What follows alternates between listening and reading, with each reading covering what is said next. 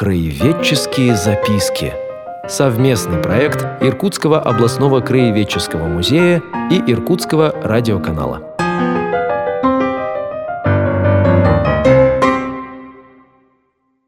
Добрый день, уважаемые радиослушатели. В эфире программа «Краеведческие записки». Я ее ведущий, ученый-секретарь Иркутского областного краеведческого музея Артем Валерьевич Чермаков. Продолжаю знакомить вас с музейными новостями. И сегодня у нас такой праздничный выпуск, радостный. Дело в том, что наш музей а, в общем-то, и весь Иркутск на прошлой неделе отмечал э, достаточно э, крупную круглую дату. 170 лет создания Сибирского отделения Императорского русского географического общества – 17 числа, 17 ноября, по старому стилю это произошло, то есть областное отделение Русского географического общества будет праздновать эту дату тоже какими-то своими мероприятиями отдельными э, ближе к концу месяца по новому стилю, но вот мы э, в музее решили по-старому. А, собственно, при чем тут музей для не очень сведущих в теме, и что же у нас в эти дни происходило, 17 далее 18 мы вам Э, расскажем в ближайшие несколько минут. У нас в гостях сегодня старший научный сотрудник отдела истории Иркутского областного краеведческого музея, кандидат исторических наук Илья Захидович Сосновский. Здравствуйте, Илья Захидович. Здравствуйте, друзья наши радиослушатели. Илья Захидович, мы с вами уже где-то летом э, беседовали на достаточно сложные теоретические э, темы, как зрители, особенно молодые поколения, воспринимают музей, да, но вот сейчас у нас такая уникальная возможность, и это сразу скажу только первая часть нашей беседы, поскольку тема большая, рассказать о том, как, собственно, пространство музея создается, причем как создается именно основная экспозиция, не временные выставки, не разовые акции, которые могут почти на любых площадках проходить, да, а то, что делает музей музеем и то, что вызывает, с одной стороны, наибольшее восторги, наибольшие споры. Дело в том, э, друзья мои, что к 170-летию создания сибирского отдела Императорского русского географического общества, ну сейчас это просто РГО, а, кстати, единственная э, общественная организация, которая за более чем полтора века э, ни разу э, не прервала своего существования, хотя вот это касается центрального офиса в Сибири, к сожалению, это было не совсем так, перерыв был, и не изменила своих функций. Так вот, ну, для начала, Илья Захидович, почему эти торжества проводились в именно отделе истории нашего музея? На самом деле тема с подвохом небольшим, потому что э, все, наверное, иркутяне, кто был когда-то в Краеведческом музее, прекрасно знают, что он был основан еще в 1782 году э, и совершенно при других обстоятельствах. Переживал он разные ипостаси, и достаточно длительный период в его жизни он находился в ведении э, Главного управления Восточной Сибири, ГУФС, как тогда все его, ну, теперь, наверное, даже все его называют. Когда генерал-губернатором Восточной Сибири становится Николай Николаевич Муравьев-Амурский, Потом он уже, конечно, стал Амурским, тогда он еще был Николай Николаевич Муравьев. Происходит такая интересная оказия, потому что его достаточно близкий родственник э, в это время идею зародил, и э, сложились условия для ее реализации. Отправляется письмо Николаю Николаевичу, и в этом письме ему предлагают основать такое же общество, как уже было условно на Кавказе. Э, это общество во многом и пророчится, как Кавказское отделение. Общество по исследованию созданию Сибири, как тогда Николай Николаевич в ответном письме пишет, нет, наверное, окраины более подходящей для этого и менее исследованной, а, чем тогда представляла собой Восточная Сибирь. И в действительности отправка экспедиции из Центральной России сюда была невероятно затруднительно, как по снаряжению, так и по пониманию местных условий. Это было ну, совершенно предприятие сложнейшее. Спасибо, Илья Захидович. Я еще раз задам свой вопрос, поскольку до ответа на него мы так и не дошли пока. Вот. Ну, э, тогда, раз мы начали все-таки со 170-летия сибирского отдела, я добавлю, что да, вот это, казалось бы, переписка э, двух родственников, один из них Михаил Муравьев, троюродный дядя нашего Николая Николаевича, правитель дел вновь созданного, ему тогда всего 5 лет, Русского географического общества в Петербурге, а вот другой здесь, в Восточной Сибири, тоже еще прошло Э, менее пяти лет как назначенный э, генерал-губернатором. И вот э, эта площадка, она стала отправной точкой сотрудничества местной администрации, местной торговой аристократии, здесь не было аристократии дворянской, родовой, вернее, она здесь все время была проездом. Купеческие роды пустили достаточно неплохие корни и обладали э, средствами. И э, местной интеллигенцией, которая э, только-только тогда, собственно, и в России появлялась. Эти три разряда, а также офицеры, обладавшие достаточно серьезным самостоятельным весом, сильные, ну, они, впрочем, добавятся э, чуть погодя. В рамках э, общественной организации, вот в рамках государственной организации такая встреча была э, невозможна, ну и во всяком случае эти люди бы отнеслись друг к другу крайне осторожно. А тут вот генерал-губернатор соединил волевым порядком и какими-то посулами эти категории населения, ну не всех, конечно, самых активных, прозорливых, передовых, и вот они в ноябре 1851 года впервые собрались, избрали председателя, правителя дел, э, создали устав, но все это было в месте, сейчас несуществующем. Ну, вернее, первое заседание было вот э, в Белом доме, который напротив нынешнего здания отдела истории находится, в генерал-губернаторском дворце. Вот. А потом э, отделу принадлежало здание на Тихвинской площади или на сквере Кирова, как его сейчас называют, э, которая сгорела в Большом Иркутском пожаре 1879 года. И вот, повторяю свой вопрос, Илья Захинович, каким образом нынешнее здание отдела истории э, связано с историей сибирского отдела? Мы, конечно, должны э, снова вернуться э, к уставу Восточно-Сибирского географического общества, тогда еще, конечно, не Восточно-Сибирского. Все дело в том, что организация, отдел, он имел две ипостаси, так скажем. Конечно, с одной стороны, должен заниматься исследованиями, Сибири организовывать экспедиции, отправлять э, людей, собирать этих людей. Вот Артем Владимирович верно заметил, что какая-то талика местной интеллигенции все-таки была, но на самом деле большую часть э, членов составляли люди, которые приехали сюда по работе в основном, по своей основной, и занимались этим в силу некоторого свободного времени и острого желания какого-то помочь. И второй постасью, конечно, была организация музея, потому что обязано было общество популяризировать знания, полученные в результате экспедиции, экспедиций среди местного населения. Для Сибири, для местных жителей это была острая надобность. Во-первых, конечно, не хватало э, тех э, кружков, каких-то объединений, которые вот действительно аккумулировали были э, соединяли круги интересующихся, вот, были отдельные, скажем так, вот у Василия Баснина, например, свой небольшой кружок, но в целом, конечно, таких вот крупных аккумулирующих объединений на тот момент в Иркутске, наверное, еще не было. А, музей становится тем местом, куда Восточно-Сибирское географическое общество должно было а, передавать а, собранные экспонаты. Конечно, не только туда они уходили, естественно, но он начал их аккумулировать. Деятельность была на самом деле интенсивная в этот период, в допожарный период, до 1879 года. Однако когда музей ну, по-настоящему погибает, погибает он не весь, хотя подавляющее большинство экспонатов, оно э, действительно в пожаре погибло.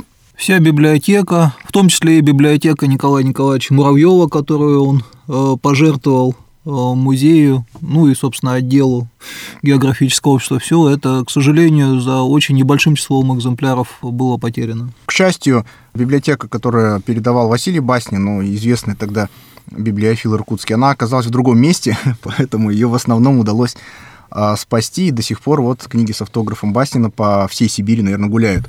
Сейчас э, уже время пришло, мы прервемся на анонс другого музейного мероприятия, а потом продолжим нашу беседу, наш рассказ о юбилее, о годовщине создания Сибирского отдела Русского географического общества.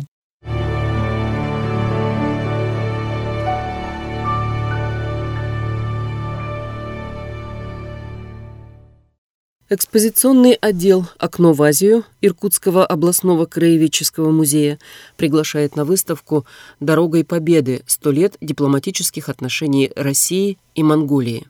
Посетители могут увидеть артефакты XIX-XX веков, собранные экспедициями Восточно-Сибирского отделения Русского географического общества.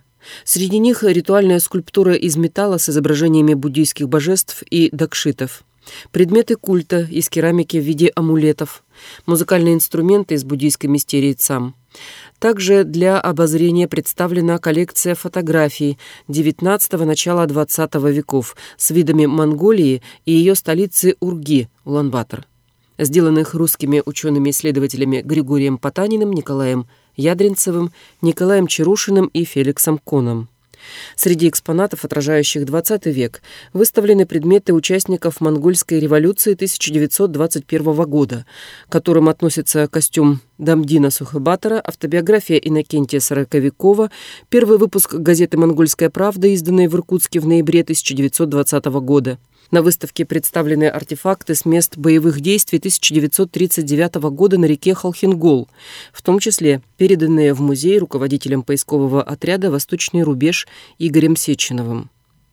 Адрес экспозиционного отдела «Окно в Азию» улица 3 июля, 21А. Телефон для справок 259 821. Напоминаем о необходимости соблюдения масочного режима и социальной дистанции во время посещения музея.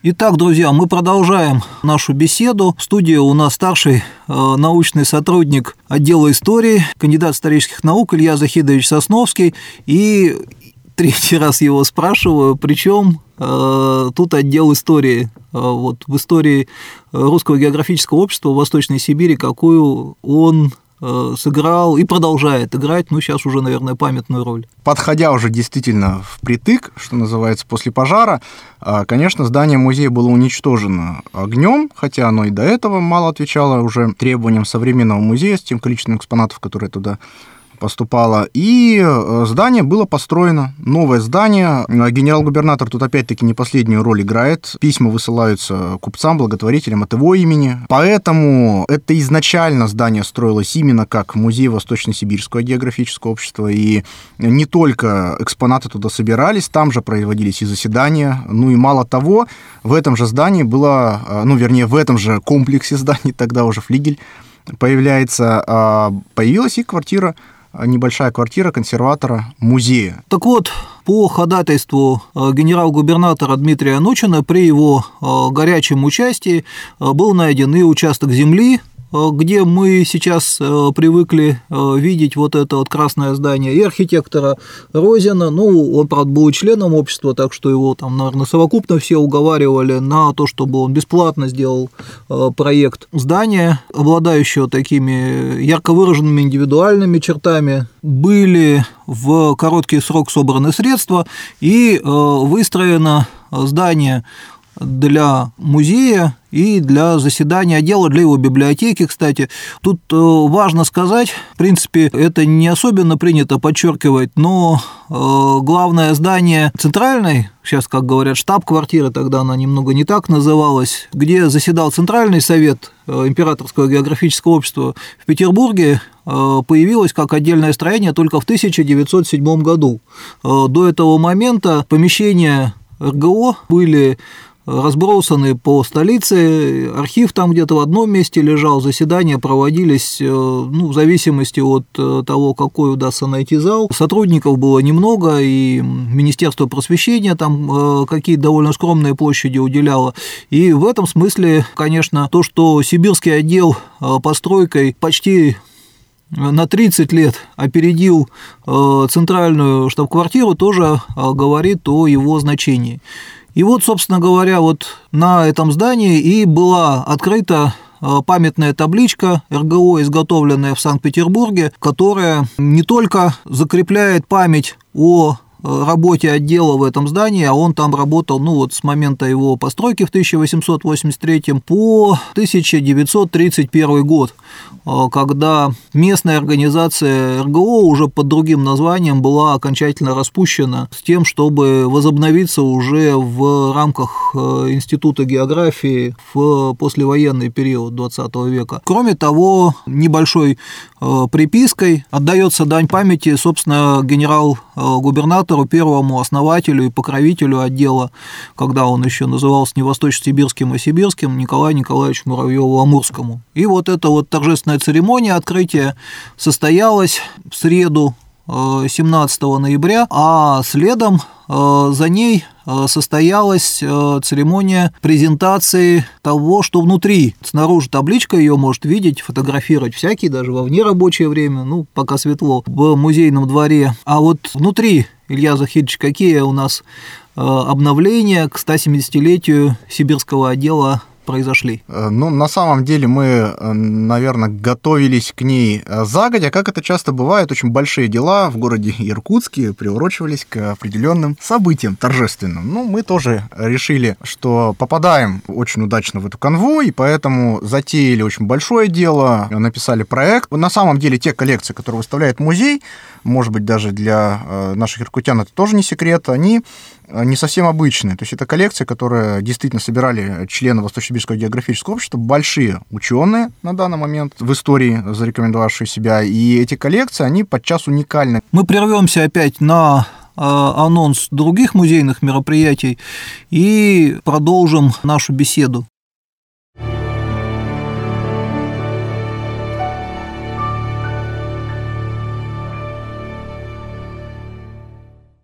Отдел истории Иркутского областного краеведческого музея приглашает школьников и их родителей записываться на выставку «Квест от Острога до города», посвященную юбилею Иркутска. Основные события за 360 лет жизни города показаны в интерактивной форме на основе музейных коллекций.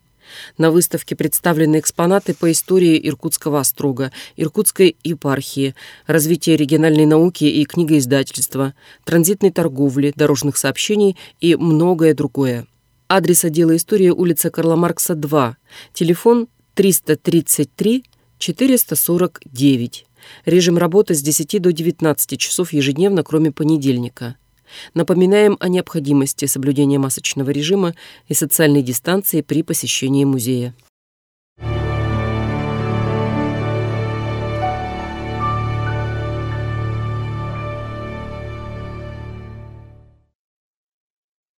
Итак, это снова программа «Краеведческие записки». Мы э, беседуем об обновлениях которые к 170-летию создания Сибирского отдела Русского географического общества произошли э, уже непосредственно в экспозиции музея. И давайте начнем э, с самого первого зала. Все привыкли, что это зал этнографический, где выставлены предметы быта, и культов, обитающих в нашей области народов. Ну, сейчас вот, если кто-то зайдет в первый зал, он увидит в середине его Э, совершенно неожиданную новую такую вот Э, даже не конструкцию, а действительно целый комплекс каких-то предметов. Вот это во многом ваша идея, Илья Захич, давайте о нем поподробнее. Комплекс предметов э, называется у нас общим названием кабинет консерватора. Название очень общее, потому что на самом деле это и кабинет ученого в Сорго, и кабинет консерватора э, в Сорго. И тут, конечно, мы должны понимать, что, во-первых, коллекции нашего музея они далеко выходят за краеведческую тематику нашей современной Иркутской области, в силу того, что экспедиции в Сорговцев, они отправлялись в, и на север, до Чукотки, вплоть до э, океана, и на восток, и в Монголию, и даже немножко в Китай. Поэтому предметы из этих экспедиций, они тоже составляют часть наших фондов, которые мы традиционно не показываем. Но э, хотелось бы. Вот, и поэтому мы решили, что немножечко стоит нашему музею добавить от общества, от Восточно-Сибирского, и начали с кабинета консерватора. Что это такое, кто это такой? Фигура консерватора, наверное, может быть, нам по названию кажется такой достаточно простой, но на самом деле это человек был поистине, э, ну, умений разнообразных и разномастных, потому что, во-первых, этот человек должен был находиться при музее исключительно занимаясь наукой и э, организацией экспонатов, и их э, приемкой. Должен был он, помимо всего прочего, заниматься библиотекой, сбором изданий, переписками различными по научной части. И, конечно, вникать во все эти вопросы, совершенно разнообразные. Порой э, экспедиции, как вы понимаете, в разные области направлялись. Поэтому таким консерватором первым, э, кстати говоря, был э, очень известный ученый Ян Демьянович Чержский, а вторым консерватором уже после пожара сразу же становится Витковский из той же плеяды сильных поляков. Почему сильных, а, как вы понимаете, и мы уже обсуждали, многие приезжали сюда работать и э, все свое время не могли а, науке посвятить, в то время как сильные это, ну, если можно так сказать, настоящий подарок, потому что именно они, а это были не только, конечно, польские сильные, потому что и Потанин был сильным, и Клеменц, и Ядринцев, и Щапов, практически вся такая плеяда сибирских ученых, они как раз и могли стать теми людьми, которые посвятили себя науке полностью. Илья Захидович, давайте немножко все все-таки опишите, что вы там сделали, потому что в музей же приходят не только слушать, но и смотреть. В музее на самом деле основную часть этой экспозиции Э, составляет комплекс экспонатов, принадлежащих Обручеву, известному геологу, который для байкалистики сделал очень много в свое время. Это и стол, и кресло Обручева, и на нем на столе э, очки, и э, даже текст правки, его личные правки одного из сборников известий. Ну, а, кстати, музей еще занимался издательской деятельностью, нельзя это забывать. Они сделаны его рукой, эти правки, и этот документ тоже у нас появился. Помимо всего прочего, конечно, это шкаф, шкаф тех самых времен, когда, когда когда-то ученые в Сорго, буквально тогда еще правитель дел находился в отделе, и этот шкаф стоял там же, где-то в отделе. В этом шкафу мы более-менее так представили какие-то совершенно разномастные экспонаты, но помимо всего прочего, там находится и, например, бюст, который Герасимов, используя свою технологию, только начинал он ее использовать, и его вот изготовил первым этот бюст. Там же находятся руки Герасимова, копии Венер, палеолитических э, таблички такого достаточно смутного происхождения, очень интересные. Но и, как вы понимаете, начало археологии именно в этот период закладывается. Витковский э, получает одно из первых свидетельств из Императорского археологического общества, разрешающее ему производить раскопки по его усмотрению. Ну и, конечно, открытые листы, которые получает и Агапитов, и Витковский, все они тоже там. Поэтому и археологическая коллекция у нас тоже начинается с них. И теперь экспонаты, которые стоят вокруг э, этого кабинета, ну и даже находятся в сундуке, они имеют прямое отношение к Восточно-Сибирскому географическому обществу, к географии исследований, ну и деятельности конкретных ученых совершенно. Они немножечко по-другому теперь раскрываются, и мы немножко поменяли археологию, в том числе она связывается теперь и с Витковским, которому принадлежат одни из первых э, раскопок на Китой и основания китайской культуры неолитической, и Овчинникову, а, который тогда, конечно, поименовал а, в 1910-12 годах э, культуру, которую мы теперь все знаем как Глазковскую, в честь Глазковского предместья, нашу с вами культуру, наших с вами далеких-далеких-далеких-далеких, может быть, предков, хотя это не точно. Поименовал их тогда иркутской культурой, но и впоследствии именно с этого начались исследования Глазковской культуры. Спасибо, Илья Захидович. Э, тут, э, конечно, надо видеть, потому что вот все разнообразие предметов, которые в обычной музейной экспозиции растаскиваются, растаскивается по категориям, по своим углам, э, здесь впервые э, собрано как результат такой живой непосредственной работы. Ну, э, понятно, что это работа нескольких поколений. Тот же Герасимов, которого вы упоминали, это уже советское время, 20-е годы. Соответственно, вот эти вот бюсты, так называемые реконструкции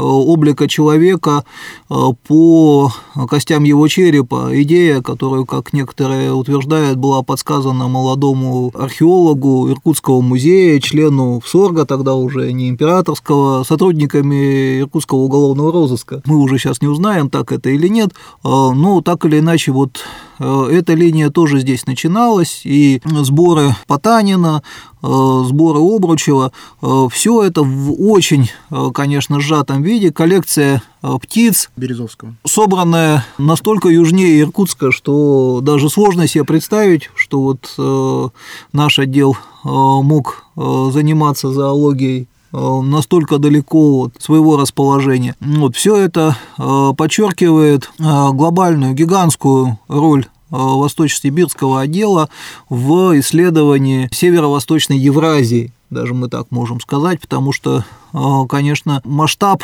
э, там же карта висит над одним из шкафов. На самом деле тут стоит вспомнить еще одно письмо. Каждое письмо, наверное, которое выходило из стен Восточно-Сибирского географического общества, оно имело свою цель. Вот, поэтому нельзя рассматривать их прямо как аксиому и истину в последней инстанции. Но одно из писем все-таки говорит, что несмотря вот на такую огромную роль, и это правда на самом деле, все-таки Сибирь вплоть до самого конца 19 века, именно тогда это письмо и появилось, сохраняла большую талику неисследованности, огромную, если не сказать страшнее, и э, все труды, которые тогда производились, не могли, их было недостаточно, не могли покрыть э, это пространство. Если мы действительно карту посмотрим, даже в конце 19 века для экспедиции огромные территории все еще оставались, и можно было называть своими именами э, целые горные небольшие части систем, и э, даже в 20 веке это положение сохранялось. Поэтому, конечно, мы вынуждены признать, что, ну, несмотря на все труды, э, цель исследовать Сибирь, она все еще сохранялась и в полной мере, и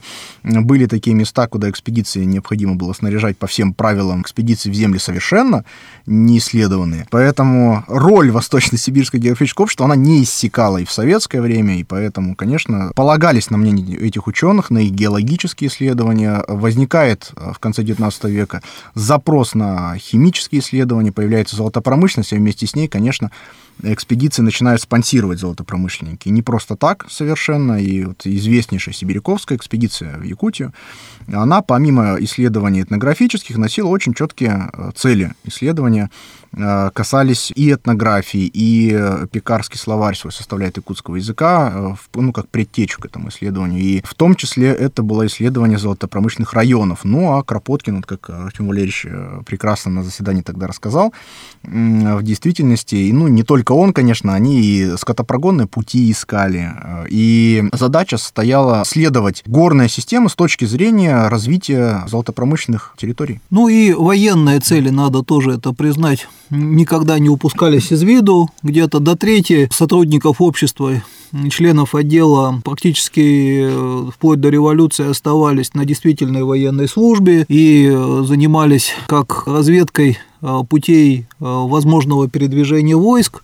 Тот же самый Кропоткин нелегально пересек Манчжурию под чужим именем и за это получил малую золотую медаль РГО в 60-е годы, о чем он, наверное, не очень стремился говорить более позднее время, когда стал вождем мирового анархизма. Но его гораздо менее известный преемник, в каком-то смысле поручик Августус при штабе Иркутского военного округа занимался топосъемками и фотосъемками Уренхайского края, нынешней республики Тула. И это тоже нашло свое отражение в материалах общества, в библиотеке. Не только, наверное, и военные а, такие вот мотивы толкали в сорговцев на совершенно поступки а, граничащие с героизмом, наверное, со смелостью какой-то.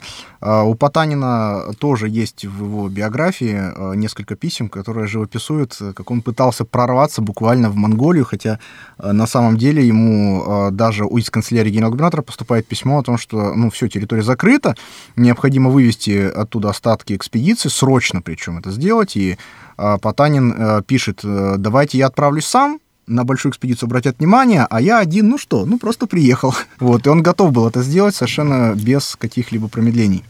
Ну что ж, э, во-первых, э, конечно, э, завершая э, нашу беседу, стоит сказать, что презентация результатов деятельности ВСОРГа э, продлится и э, по завершении оформления экспозиции второго зала. Об этом у нас отдельная встреча будет с Ильей Захидовичем, когда мы закончим. И сейчас можно посмотреть вот прямо в эти дни планшетную выставку, посвященную наиболее Э, выдающимся э, деятелям как Центрального э, русского географического общества, так и членам СОРГа, которые здесь работали.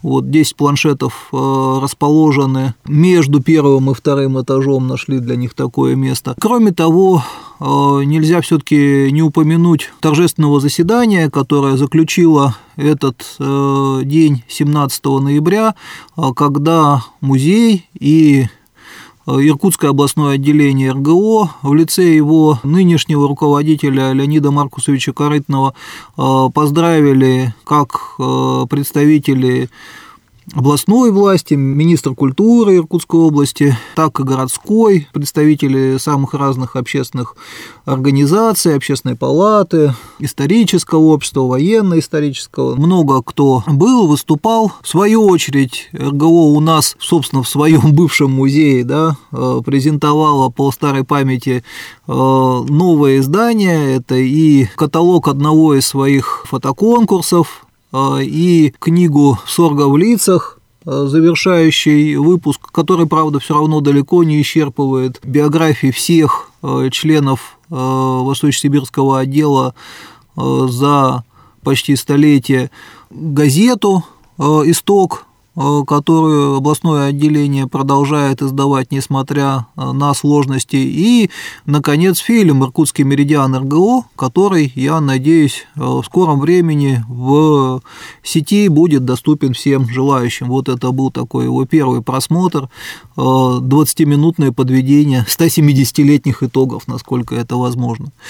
Илья Захидович, пожалуйста, я думаю, все иркутяне знают, тем не менее, расскажите, где находится отдел истории, как с вами можно связаться, чтобы выяснить условия посещения? Ориентир самый такой известный, наверное, рукутянам, это, конечно, Красный замок возле Александра или возле царя. Но если быть более точным, то это, конечно, Карла Маркса 2, это наш любимый мавританский замок э, архитектуры барона Розана. Ну и, конечно, попасть туда можно легко, записавшись по телефону 33 34 49.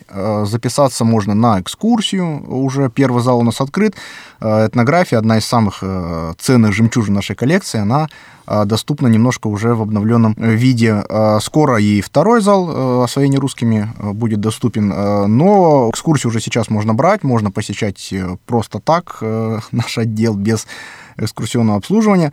Ну и, конечно, что второй этаж э, был открыт всегда, все это время и э, открыт будет и далее в ближайшее э, время, поэтому ждем вас в гости.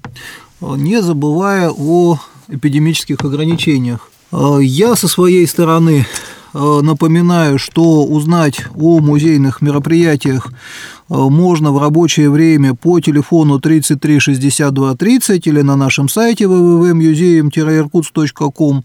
Э, мы ведем страницы во всех социальных сетях, и там, кстати, можно посмотреть фоторепортажи вот с дня памяти создания сибирского отдела. Э, ну, а я, ученый-секретарь Иркутского областного краеведческого музея Артем Ермаков, заканчиваю программу «Краеведческие записки». До новых встреч в эфире. Краеведческие записки.